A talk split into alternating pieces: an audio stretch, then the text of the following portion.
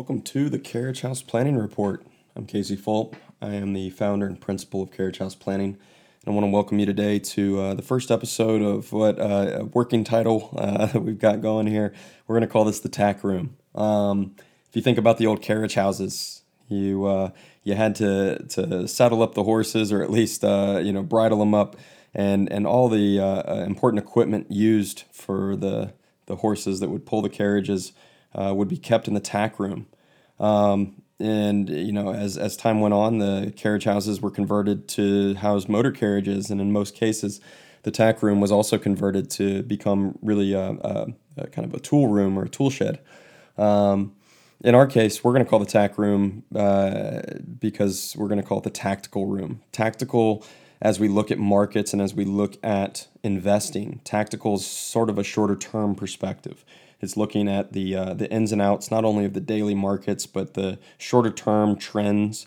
Uh, whereas the secular, longer term trends, um, more fundamentally driven and, and kind of bigger picture, um, those are, are ultimately helping to define the general trend or tendency of the investment approach. Um, and they need to be absolutely a part of things. But when we're kind of in the weeds and we're dealing with markets that are moving in certain directions that might be uncertain or, or create uh, uncertainty, um, sometimes it's beneficial to be a bit more tactical, uh, be willing to not only make changes if necessary, but also just simply look at what's happening and not just ignore it. I find that uh, a lot of advisors out there, uh, you know, be it that they're uh, strictly investment advisors, or perhaps they are financial planners, or perhaps they, you know, claim to be both and are neither. Um, they they tend to either take the full-fledged investment heavy approach of always talking about oh the you know you got to buy this and sell that and buy this and sell that and sort of you know in, in a way uh, exhaust their clients and and you know it, it can be fun and all that stuff but they're really not adding a lot of value. That's that's typically um, you know studies show over and over and over again that that's uh, not going to yield the best results uh, but just the same there's a lot of folks out there who um, have subscribed to this belief that that there's this uh, classic buy and hold model that you absolutely have to adhere to, uh, regardless of conditions. And at Carriage House Planning, something that we're very fond of is the belief that the uh, the experience of investing has to be factored into the investments themselves. And and I, I'm, I'm probably going to dedicate an entire episode to this conversation in the future, but something that I think is is so easily left out in hindsight, you know, being 2020 as it is, uh, leaves a lot of investors uh, easy to assess what they uh, what they should have done or or what they would do if they lived in the past through various market environments. But one of the things that can't hardly ever be fully captured in those conversations is how did it feel to do whatever that thing was you know the uh, the market crash of 87 for example um, it's easy to look at as as it must have been terrifying right? It had to have been this difficult and for many people who are listening to this right now you distinctly remember that day or those you know uh, preceding three days and and and the following three or five days. Um, but if we look at it just again kind of in a in a uh, strictly investment forward perspective with the hindsight being 2020 we say you know in reality you you more often than not probably ended the year in the green uh, so long as you stayed invested through that given year. But but that discounts how it must feel or how it did feel for so many people to eh, witness that kind of hemorrhaging on the day that that occurred or the couple days beforehand and the few days after um, of, of that of that given Monday. The, that that's the experience of investing. Um, the same can be said for uh, you know a number of different markets. The tech crunch uh, and the crisis of 2000 to 2002. Of course, the the most notable recent, um, except for last year, of course, but the most notable recent event of, of 2006 through 2009 um, those experiences, there is a public zeitgeist, there is a general malaise, there is a uh, misery loves company aspect to it all, and it makes the investment experience very difficult. And for that reason, more often than not, investors end up, while they have a great plan or a great uh, approach going into those things, they because the experience is so difficult to let's say stay invested if they have even the slightest uh, interest or inclination to to to take interest in these things, um, they tend to also make bad mistakes because the experience is more than they're comfortable handling. That's why a risk assessment is such an important aspect of an ongoing relationship with you and your investments and your investment advisor, whoever that individual may be. You know, constantly taking temperature of how you feel about that idea of risk. You know, if you if you have an investment uh, portfolio that you've been cultivating over a given period of time, and um, you know it's it's been rocky along the way, ups and downs, but generally speaking, you're up more than you are down.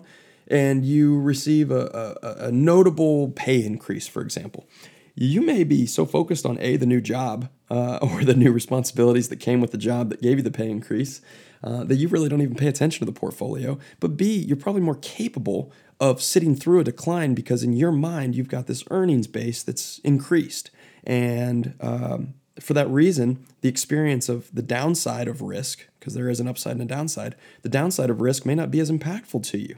Likewise, though, if you've just recently decided to take a pay cut, or perhaps uh, you have a, a newborn on the way and you know that your your work life is going to have to make a sacrifice to afford your family uh, the benefit that they need.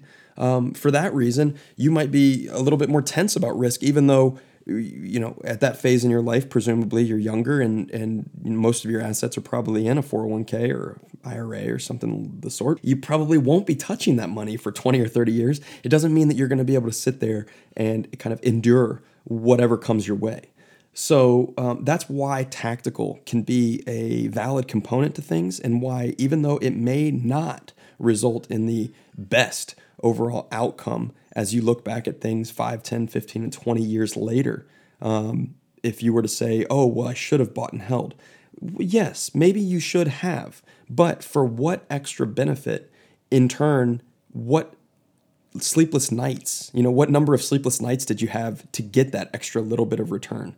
Did that impact you in a way that you made only the best decisions along the way? Or how many bad decisions did that cause you to make that you wouldn't have made if you, you know, were willing to take a more tactical approach? You can't prove a negative. There's no way to know for sure. But again, the experience of the investment is far underappreciated, I believe, in this overall industry. And for that reason, taking a tactical approach at times can be warranted and can be quite beneficial. So, uh, now that we've done you know five to seven minutes or so on on a concept, let's kind of get into the nitty gritty and take a look at what's going on. Today we're recording on the 25th of February. We've seen uh, you know pretty pretty healthy selling in the big uh, tech names. There's been some good uh, you know relief or kind of uh, pressure release going on there, and uh, there's some renewed attention on the whole GameStop stock it does seem as though there's there's another little episode playing out there.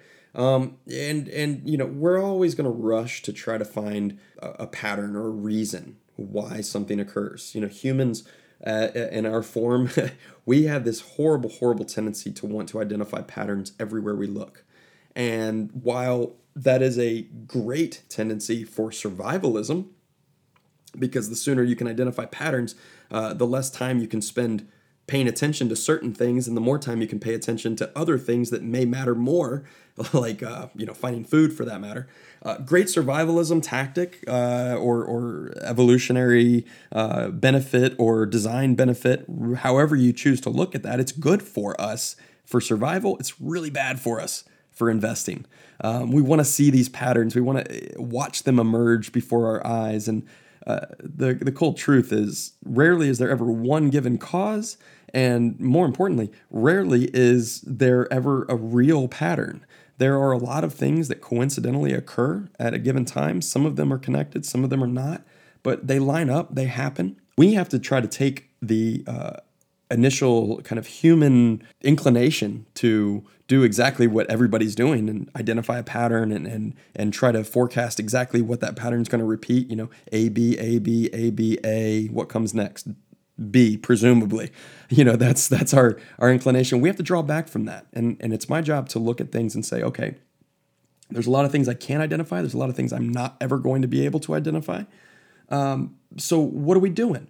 Well, if we look at the state of markets as a whole, Um, we know for a fact that the past year to two years have been not only peculiar, um, but really in a post coronavirus world, um, we've seen one specific hand that has been notably more powerful and more prevalent than any other hand, and that hand would be that of the Federal Reserve. Um, not to say that the Federal Reserve is solely responsible for propping up uh, the, the, the markets, but they have most certainly impacted markets in a way that is artificial and in a way that is potentially dangerous long term. But short term, it's been quite productive. The feedback loop here becomes an issue because uh, you know the the long term consequences are hard to see when you're so busy bathing in the glory and the uh, in the success of the short term decision. Uh, but that seems to be what the Fed does. They tend to always have done that, and um, they've gotten quite good at using a, a, a classic um, escape clause when asked about either bubbles or asked about anything that's kind of uh, of negative in the future, uh, they always say, "Well, nobody can can foresee these things." Um, and then once they do occur, they go, "Well, nobody could have foreseen these things."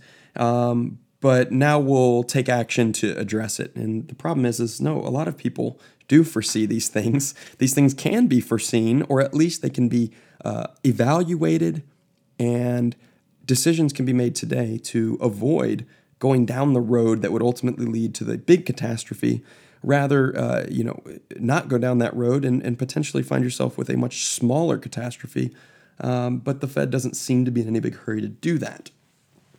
Now with that though where we've also seen things getting artificially propped up is we've seen this this massive rush towards what are known as the stay-at-home stocks these particular companies that just coincidentally happen to be the largest in a lot of cases companies um, that are very highly capitalized companies that in turn represent a higher proportion of the major indices. Uh, the S&P 500 is is one that we'll kind of focus on. Um, but these big tech names are ones that have been bought up because as far as the investment populace would be concerned, these are companies that are going to go about their business as normal, regardless of whether people are at home or away. And in some cases, their business is going to blossom because of it. For that reason, you end up seeing, uh, you know, the overall indices moving much more uh, kind of in sync with these big names or these big companies. So the recent selling that we're seeing happens to be pretty localized in a lot of those big tech names. Um, at least in, in just the most recent few days. But generally speaking, the kinds of selling that we're seeing really it's not broad market selling. Um, they're in in a, a, very interesting, larger cyclic or cyclical point of view. If we look at bigger market cycles, um, there was a high probability that at the end of February we would see a sell off. Now, even if we just look at our most recent few years, um, the end of February, just February in general, has been a, a not so wonderful month. Uh, the kind of late Santa Claus rally, the the euphoria that comes out of the holiday season and into January, the kind of renewed optimism that comes with uh, you know the passing of the winter solstice. I mean, all these some of these things you could you know maybe get accused of of um, rubbing rubbing earth stones together and and looking at uh, astrology but the reality is, is it does impact people. It does affect the way that we act and and think. And for that reason uh, january is typically going to be a pretty positive month but then february comes around and that's when you know there's a, a kind of a malaise. There's a general sentiment decline. Uh, and and this february is no different but for that reason, you know, as as we look at things, we have to say, okay, are we in a sustained selling pattern, or are we in a position where this is really kind of steam blowing off the top? Um, this really isn't a big blowout. This isn't a huge explosion. This is just letting a little bit of pressure out. And and in most cases, it does seem as though we are just kind of letting some pressure out. Um, if we look at the broader picture, there continues to be renewed optimism as far as the coronavirus goes. Um, you know, self-inflicted wounds are rarely, uh, you know, healed by the hand that inflicts the wound. Um, and, and in the case of the self inflicted wound called a government shutdown, the government is not going to be the solution. Um, they are so busy trying to convince everybody that, that the coronavirus is exactly what they've been telling you it is for the past year. They're so invested in making sure that they don't look like buffoons because this is not what you've been told it is. Um, that that they're not going to be the solution. The solution, though, is coming out of smaller businesses who are recognizing that they can kind of mitigate their own risks and be creative in how they work around the state imposed uh, limitations to doing business. We're seeing companies that are making uh, physical locale moves. Um, we're seeing companies that are pivoting out of the traditional workspace and moving into a more virtual workspace. And for that reason, there is some signs of optimism generally, it, regardless of what the government's doing and regardless of how they're trying to impose their will on everybody because of health or something to that effect. Um, so as we're we're looking at the kind of selling we're seeing right now, it's it does not appear to be sustained selling. Um, as it stands, when we look at again to use the S&P as an index of choice, I have what would be a very cautious support level at about uh, 34.98. Let's just call it 3,500 for rounding. Um, if we're currently trading, let's see here, where are we today? Just so we can use real numbers, we're at 38.36. So 3,500, um, you know, that would take a pretty substantial decline there in in the overall price, about a 10% decline in the S&P 500 to hit what I would consider to be a uh, a first line of of of support. Um, that particular support would be if it were violated, meaning if we were to go down below that, I would be looking to begin lightening up my my domestic stock exposure. Um, currently, uh, again, we're, we're a pretty good hike away from that.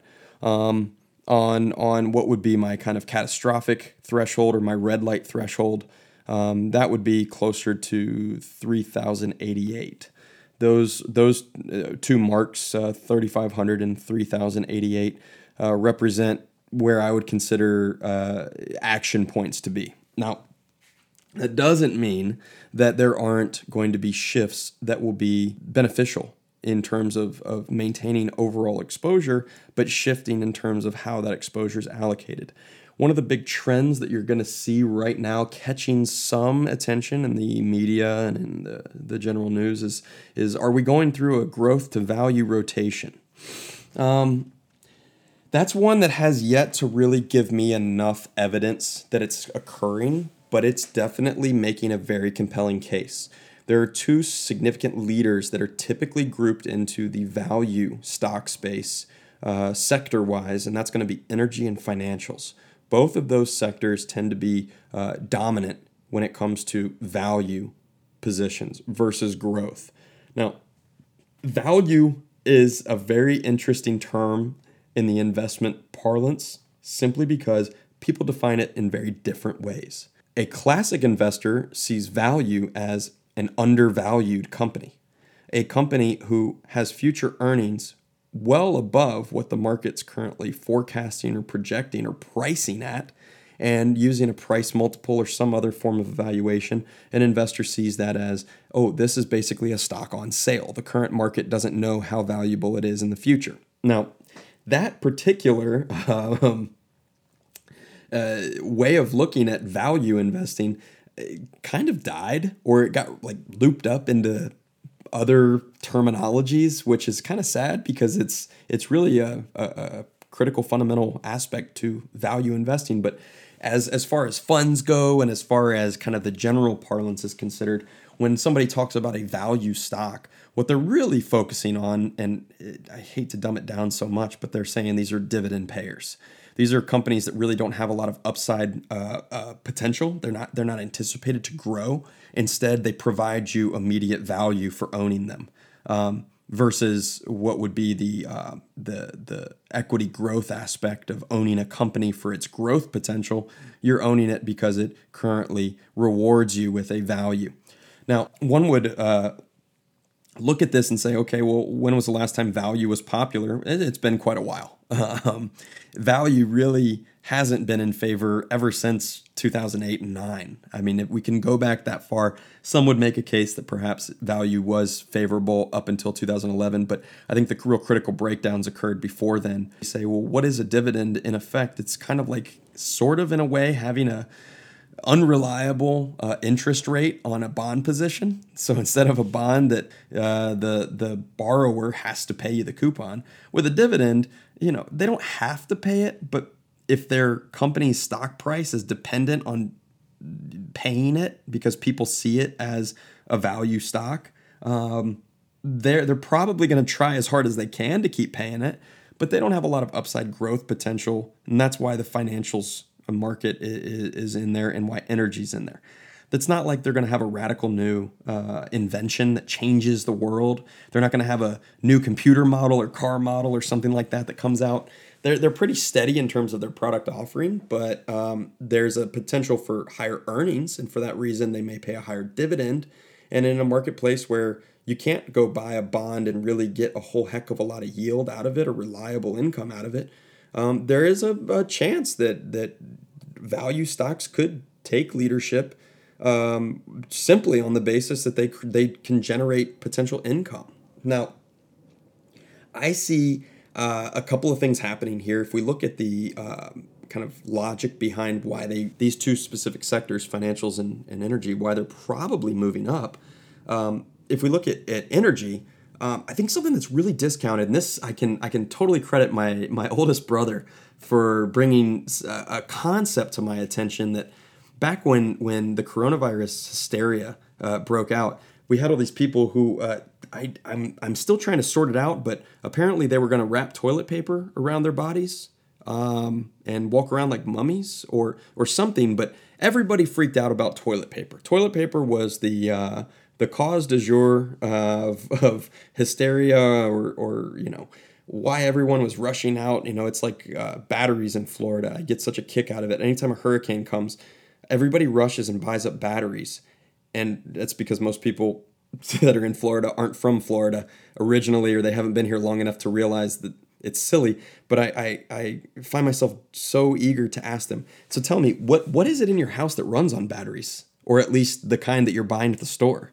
Because most things today are rechargeable to begin with. They don't have uh, replaceable batteries, but you know, I, I digress. Um, when we're when we're thinking about the the whole toilet paper thing, it's something that my brother brought to my attention, and I'm to circle this back around. I promise you to the energy world.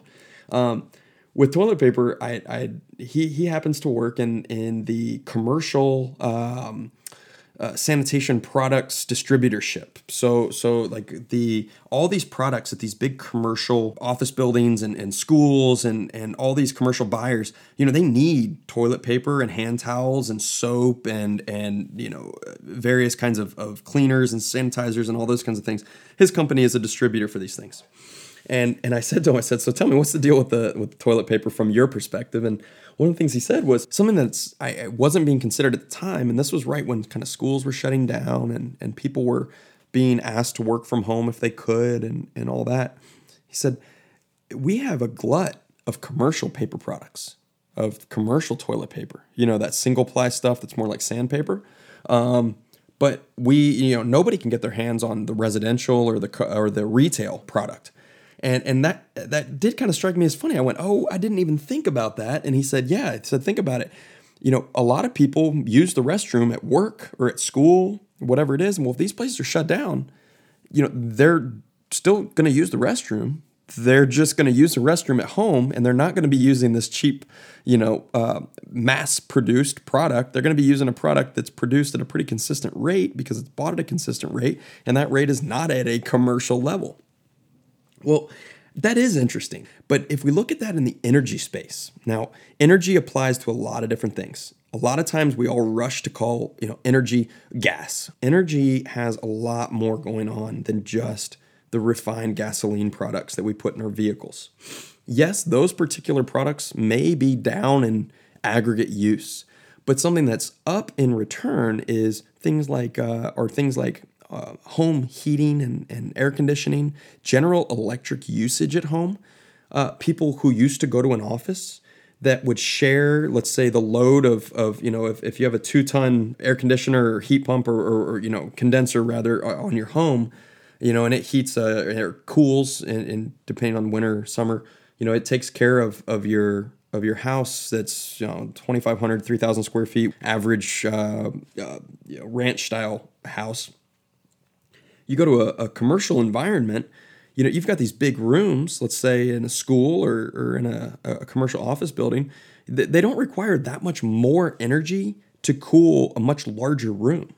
So the overall energy usage is increased when people are at home that's also, you know, they've got devices that they're charging, they've got TVs on, they've got a variety of other things happening at home. In the cold winter months, that's going to put a big draw on the energy space. Now, that can be energy from, you know, production of electricity to energy and natural gas to energy that is, you know, coming from all the various sources that we derive our energies.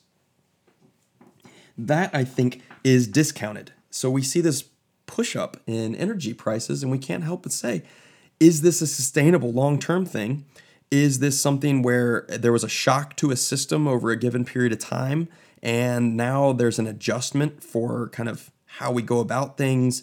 You know, is, is this going to last? Maybe, maybe not. It's hard to say, um, but I think that has to be considered. The other thing that has to be considered when we look at financials is taking a, a look at the just general lending space. Uh, are people borrowing more, borrowing less? Uh, are they capable of borrowing more, borrowing less? And ultimately, is the general environment going to be conducive for uh, uh, you know a benefit in the financial space? A lot of the financial stocks that have been leading are companies whose overall um, revenues are highly impacted by the state of markets because they either are invested, they have uh, capital investment groups, they've got asset management, they have uh, investment banking, they have you know, retail investment advisory or investment services. And if we've seen what the markets have done in the past, you know, 10 months, 11 months, again, at the hand of the Fed, of course, these particular companies are going to be aggressively, aggressively uh, moving upward in terms of their overall revenues and their their general well-being. Um, and you know, there's the headwind of potential regulation that may come as a result of the administration. Um, I think that has to be considered. But again, we're, you know, here we're talking about tactical, short term all of a sudden in the short term picture there's been this big discussion. Is value going to be are our markets going to cycle into being value forward versus growth forward? I would say that yes the trend does look like value stocks are going to begin taking leadership but i'm not going to rush into that in the short term. I need to see the weight of the evidence really begin to play out and i want to see sustainability out of the value space. Not to say that growth has this super bright future that can't be denied. I don't know that that's always that that's going to be the case either. Uh, in fact, I would say that there are some significant headwinds for both, um, and and that could potentially drive value higher because value inherently has a durability to it that growth doesn't. Um, but I'm not quite ready to to call that one as kind of a, a, a certainty. Um, but again, you're going to be seeing headlines, you're going to be reading about that.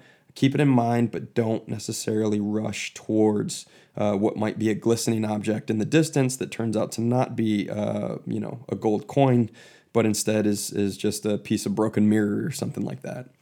Um, so that that's kind of a, a, recap on the equity markets. I would say that we're not seeing sustainable long-term selling right now yet. Uh, I do still foresee there being some significant, notable cooling off in the markets come uh, late March, early April. I would be willing to even extend that into late April and early May. Um, there may be enough uh, kind of energy in the markets that, that could kick it a little further, but I would say as we approach the early summer, we should begin to uh, be very vigilant for some more sustained selling, some longer selling, some more you know protracted selling. Um, one final comment I'll make there is an, another sort of headline piece that I'm seeing touted about between the you know in, investment groups, uh, you know the the asset management groups that that publish you know uh, public commentary. Uh, Goldman Sachs and and J.P. Morgan and others are talking about this pent up demand. This pent up demand. We've been locked up. We have all this pent up demand. Pent up demand's one thing. I demand to spend money, but the question is whether the money is there to spend. Um, and and this is really going to be a chicken or egg kind of conversation because you know spending unfortunately is a key component to our economy. Um, we've certainly not had any problem spending on Chinese goods and and the uh, trade deficit uh, blowing up to an extent that that you know it's going to take quite a while to even get it back to where it was. But this this pent up demand concept, I think, is it it sounds good and in reality it's probably very real. I will not deny that. In fact i uh, was on a, a, a, quick weekend getaway trip to celebrate my wife's birthday this past weekend. And we stopped um, on the way home we were driving through the orlando area and, and we are uh, pass holders for uh, disney for disney world and we wanted to get our kids just a little prize because we had been gone for the weekend and just something very small and we also just wanted to grab lunch so we stopped at um, Disney Springs, which is the big retail center and it used to be downtown Disney. Now it's Disney Springs. We stopped there thinking, yeah, they got a lot of restaurants. Fortunately, we do live in Florida, uh, which is one of the best states as far as how they've handled coronavirus. Um, but you know, we'll be able to buzz in. We'll get a bite to eat, pick up a little gift or a little something for our kids, and and we'll get out of there. And and I kid you not, um, it's one thing I get the health screening and all that. A big company like Disney, they they can't risk you know, offending people by not doing it or, or offending the government by not doing it. Um, but the health screening is one thing. But the truth be told, there there was a line that we waited in um, that had to be I, I estimated something to the tune of seven to eight hundred people lined up just to go through the health screening to get into this very large area, and it was packed in there. And these are high end retail stores. People were carrying around bags. So pent up demand, I will not argue. it, that that doesn't exist. I do think it's there. What I'm concerned about though is pent up demand's great, and people have been borrowing and borrowing and borrowing over the past several months. A lot of people can't make the same money they used to. A lot of people are in a position where they're transitioning careers because their old career was so impacted by this. It's one thing to have demand, it's another thing to have the resource to exercise that demand. Um, I don't think we have that pent up demands uh, in a sustainable fashion that that people are calling for. We might see a burst.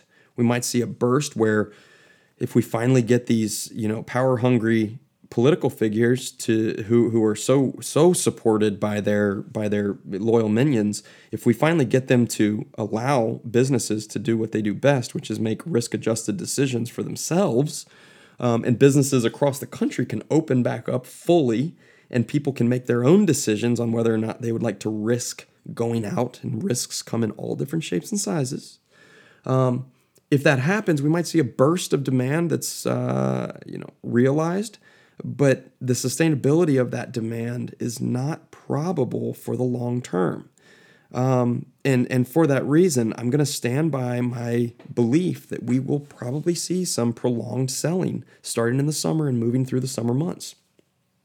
Beyond that, a lot of questions have yet to be answered as far as what this administration is going to try to do in their magic 100 days. Um, believe it or not, we're already you know nearing uh, the the first third of that, the end of the first third of that. So if if they you know use that quote unquote magic window to do anything really aggressive, uh, I would say that that selling may come sooner. Um, this particular uh, group of individuals who seem to be kind of calling the shots. Um, they're not exactly what I would call small and mid-sized business friendly. And at the end of the day, the small and mid-sized businesses are the ones that need to thrive for the overall market to sustain the upward trend that it's in. The big companies themselves are great and wonderful, they will be okay, but the mid and smalls are the ones that are going to hurt the most and they're going to help the most. So if we don't see uh, any big aggressive moves out of Washington D.C., I would say that that uh, you know any selling that comes is going to come and probably pass Um, but if we see some big aggressive moves, I would not be surprised if we find ourselves in a position where whatever they pass, be it a minimum wage type of thing or a tax bill or something like that, uh, is because eh, people tend to do this. They, they interpret it as positive, but the negative uh, long term effects of those types of policies um, will show their ugly head, and and that would be uh, you know the the reckoning, if you will, or at least the probable cause for reckoning. So. Um, more on that in future episodes. Uh, to try to keep things respectable in time, I, I, do try to keep these under an hour, and we're sitting here at about 40 minutes now. So I want to I want to be respectful the rest of your day. Um, and and I want to thank you for taking the time to to sit with me while we talked about some of these things. I know I was a bit all over the place, and that's sort of the way things feel right now. But uh, generally speaking, I would say you know keep keep your eyes up, keep your head up. Don't necessarily get bogged down with with the type of, of action that we're seeing in the markets right now. Um, be vigilant, uh, but the the shifts that will be required, will most likely not be required immediately. I do see though again some some changes were likely to come in the the you know three to four months ahead. Uh, but at the end of the day, decisions in our case at Carriage House Planning are made only when the weight of the evidence supports said decisions. And until then, while it may not necessarily be the most fun, uh, sometimes the best thing you can do is sit tight and wait to see the clearer picture play out. Thank you again. I hope you have a wonderful weekend and week ahead. And uh, if there's ever anything that Carriage House Planning can do for you, please don't hesitate to reach out. You can find us at carriagehouseplanning.com. Look forward to talking to you all and seeing you in the near future if possible. And otherwise, you'll be hearing from me next week. All right, bye bye.